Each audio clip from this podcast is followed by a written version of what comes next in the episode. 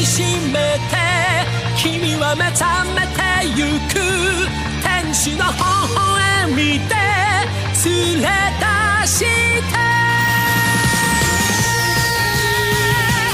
Hey, hi, hello. Welcome back to the Hunter x Hunter podcast, a podcast where you can say podcast anywhere you want, okay? We're open to any interpretation of the word podcast.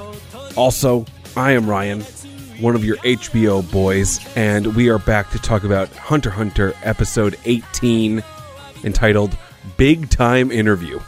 It's the big time, okay? Do not fail us, tiny child.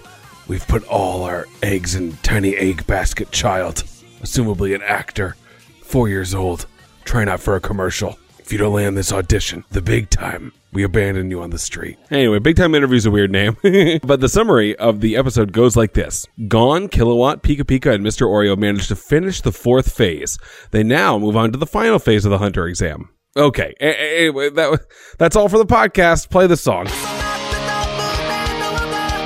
Ah, JK, although that summary was very on the nose. But let's get back to the beginning, where all the Hoopy Froods are still within the Serpent Cave, which would be advantageous if they had a fetch quest for the Merchants Alliance, but since it is instead a death trap where Mr. Oreo is currently going into a toxin based coma, it is less fortunate. Should have dodged those vipers, idiot. Pika Pika walks over to the deceased snake master to search him for anything helpful, but the snakes are apparently also trained to guard Bourbon's body, as well as the cave entrance, so just pack it up, Seabiscuit. The show is over. Speaking of the show, this is one. And I'm on another one. And it's called the HBO Boys. And we are currently on the main channel doing a podcast about Barry that you guys should all listen to. But also, we have a Patreon at patreon.com slash HBO Boys. Boys with a Z. We make a bunch of extra content and we put it up there for money.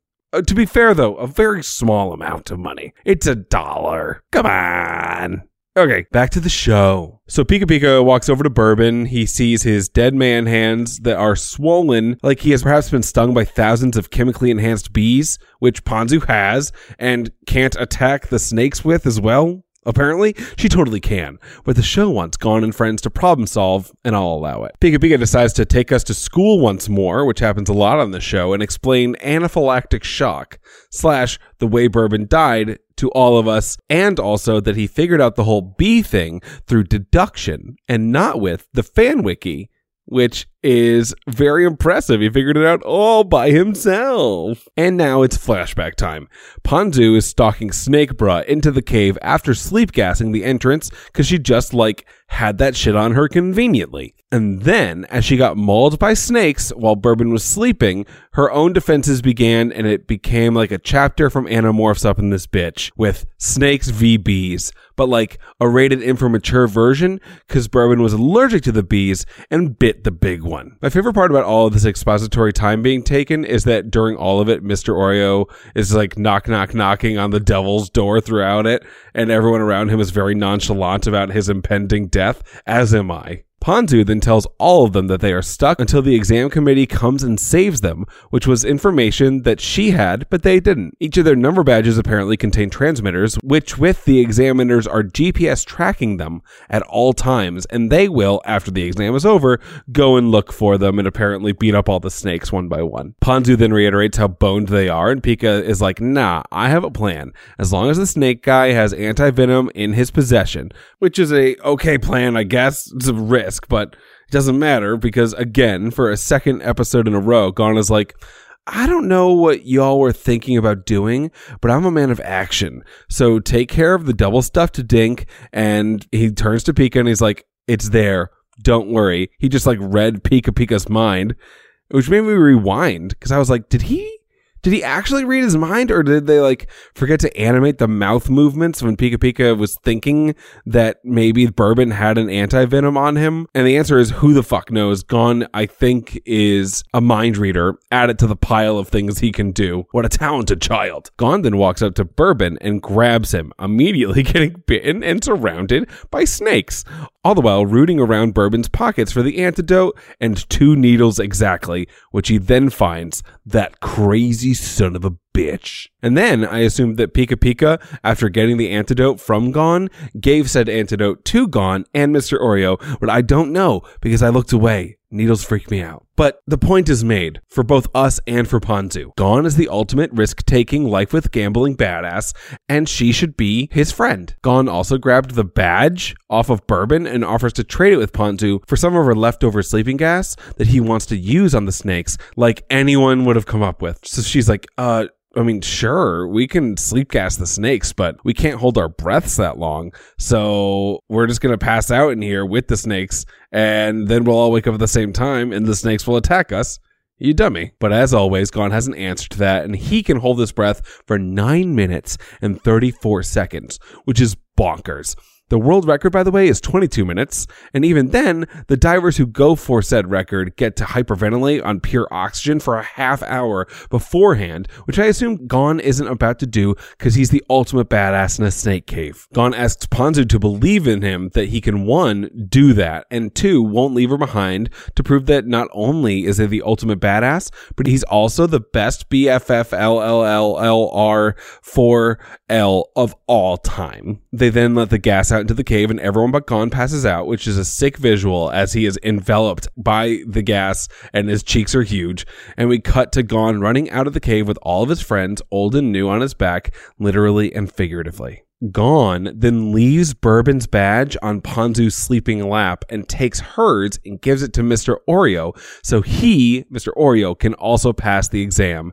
And he sticks his tongue out as he makes his new friend fail the hunter exam, while the idiot who got himself stung and tried to break up with his friends recently gets to pass, which makes perfect sense and is not awfully infuriating. And with that, the fourth phase of the 287th Hunter exam is finally over as the loudspeaker from the boat brings all the applicants back out of the woods and to the shoreline. The applicants who are still alive begin to emerge, including Killua and his skateboard, which he threw and left in the woods, and that continuity error will not stand. We also see Hisaka doing his best I'm a very bad guy walk as we then go to commercial, which by the way, there are subtitles on the transitions to the commercials, and those subtitles are Japanese. And I can't read those because I don't speak Japanese. And it makes me sad every time because it seems like the transition to commercial and back asks like a question, and then it gets, you know, again, like it comes back and the answer to said question happens. I, I don't, re- I don't know for sure if that's what's happening because again, I cannot read another language other than English, and they don't add subtitles to the parts with only Japanese lettering in the dubbed version. Makes me so goddamn mad. But anyway, standing ready to get on the boat is Kilowatt, Gedarakur with his face back on, Sokka, Hanzo, Bedoro, Pakal, Mr. Oreo, Gon, and Pika Pika. Then we see Netero up in the dirigible, and I'm glad to see this fella, man. I have missed him. He's discussing with Bahura how six out of the nine who passed the fourth exam are rookies, and how that is a weird rarity. So Toadsma Goats is there, and he asks the chairman what the fifth and final stage of the exam is going to be. By the way, there are also people on the couches around them having this conversation with Satotes, Bahura, and Netero, but they're not talking, but I shall name them anyway. Minchi is there, Beans is there, Lippo is there not eating chips and having gained no weight, which is preposterous. The chairman then says the nine finalists will be participating in a rather peculiar fight, and that he'd like to speak with them all individually. We then port to the other side of the airship where Mr. Oreo is waxing pathetic about how he was dragged across the finish line by his friends, and he doesn't deserve any of this, which is true. Then Beans on the loudspeaker announces that there will be one on one interviews coming up with Netero and to report to a specific room when their number is called.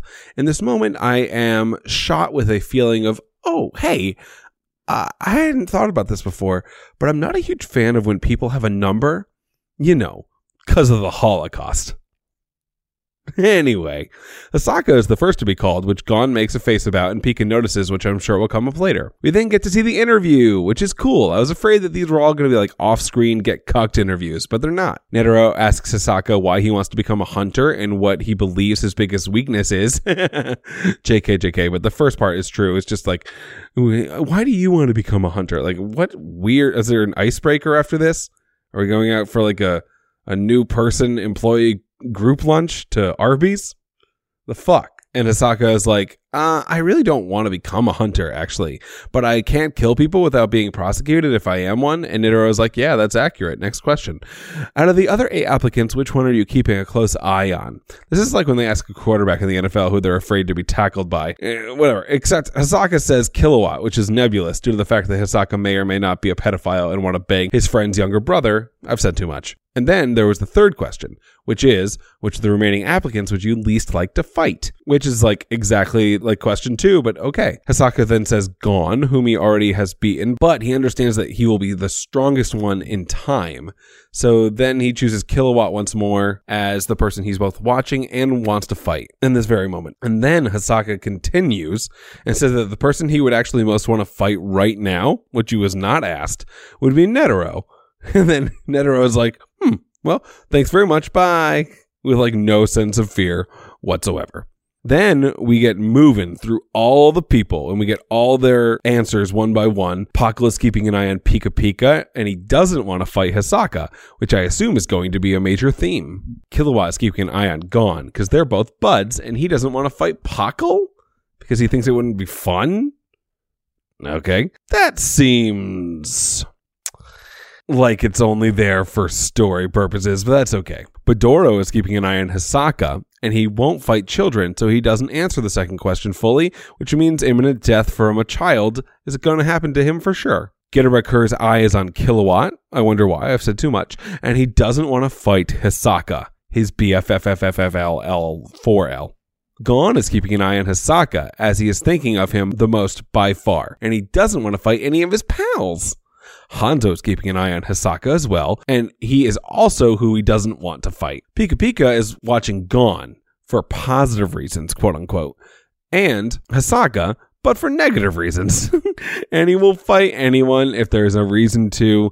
Otherwise, he's a pacifist dank bag. Mr. Oreo is watching Gon because he owes him big time, and he also doesn't want to fight him, which is good. Uh, Mr. Oreo shouldn't fight any of these people. He'll get goddamn romped. And then Netero walks back into all his pals and has said, I have made a bracket, and the winners of the fights that I have created from the information that I just gained in those interviews will pass the exam. Pika Pika then confronts Gon about being all fucked up on the inside about Hisaka, at which point Gon tells him the full story of getting the badge, being paralyzed, owing Hisaka one, getting punched in the face by him, etc. Gon starts to cry over his relative weakness to Hisaka, but then I guess like gets over it all of a sudden while he describes how helping his friends made him feel better about himself over the last few days. Aww. At which point, Pika Pika thanks Gon for helping Mr. Oreo and himself get this far, as Gon thanks Pika back for what reason I am unaware of. That's, I, I guess he's just a nice little boy. And I think Pika Pika would have made it. Pika is strong and smart. Mr. Oreo should be in a goddamn ditch. And then a wild world Gon and his friends have grown closer, and he's so you know over time. The wild narrator has just become about to have a heart attack, Elvis. Gon and his friends have grown closer. I'm the king of rock, and they are about to enter the final part of the 287th Hunter exam, Memphis. Anyway, thank you very much for being around for the 18th episode of Hunter Hunter. I look forward to the 19th, where we get like a version of March Madness where Hisaka assumably kills most of the people he faces. That'll be fun, right? Okay, now play the song, but for real. Future Ryan. Bye.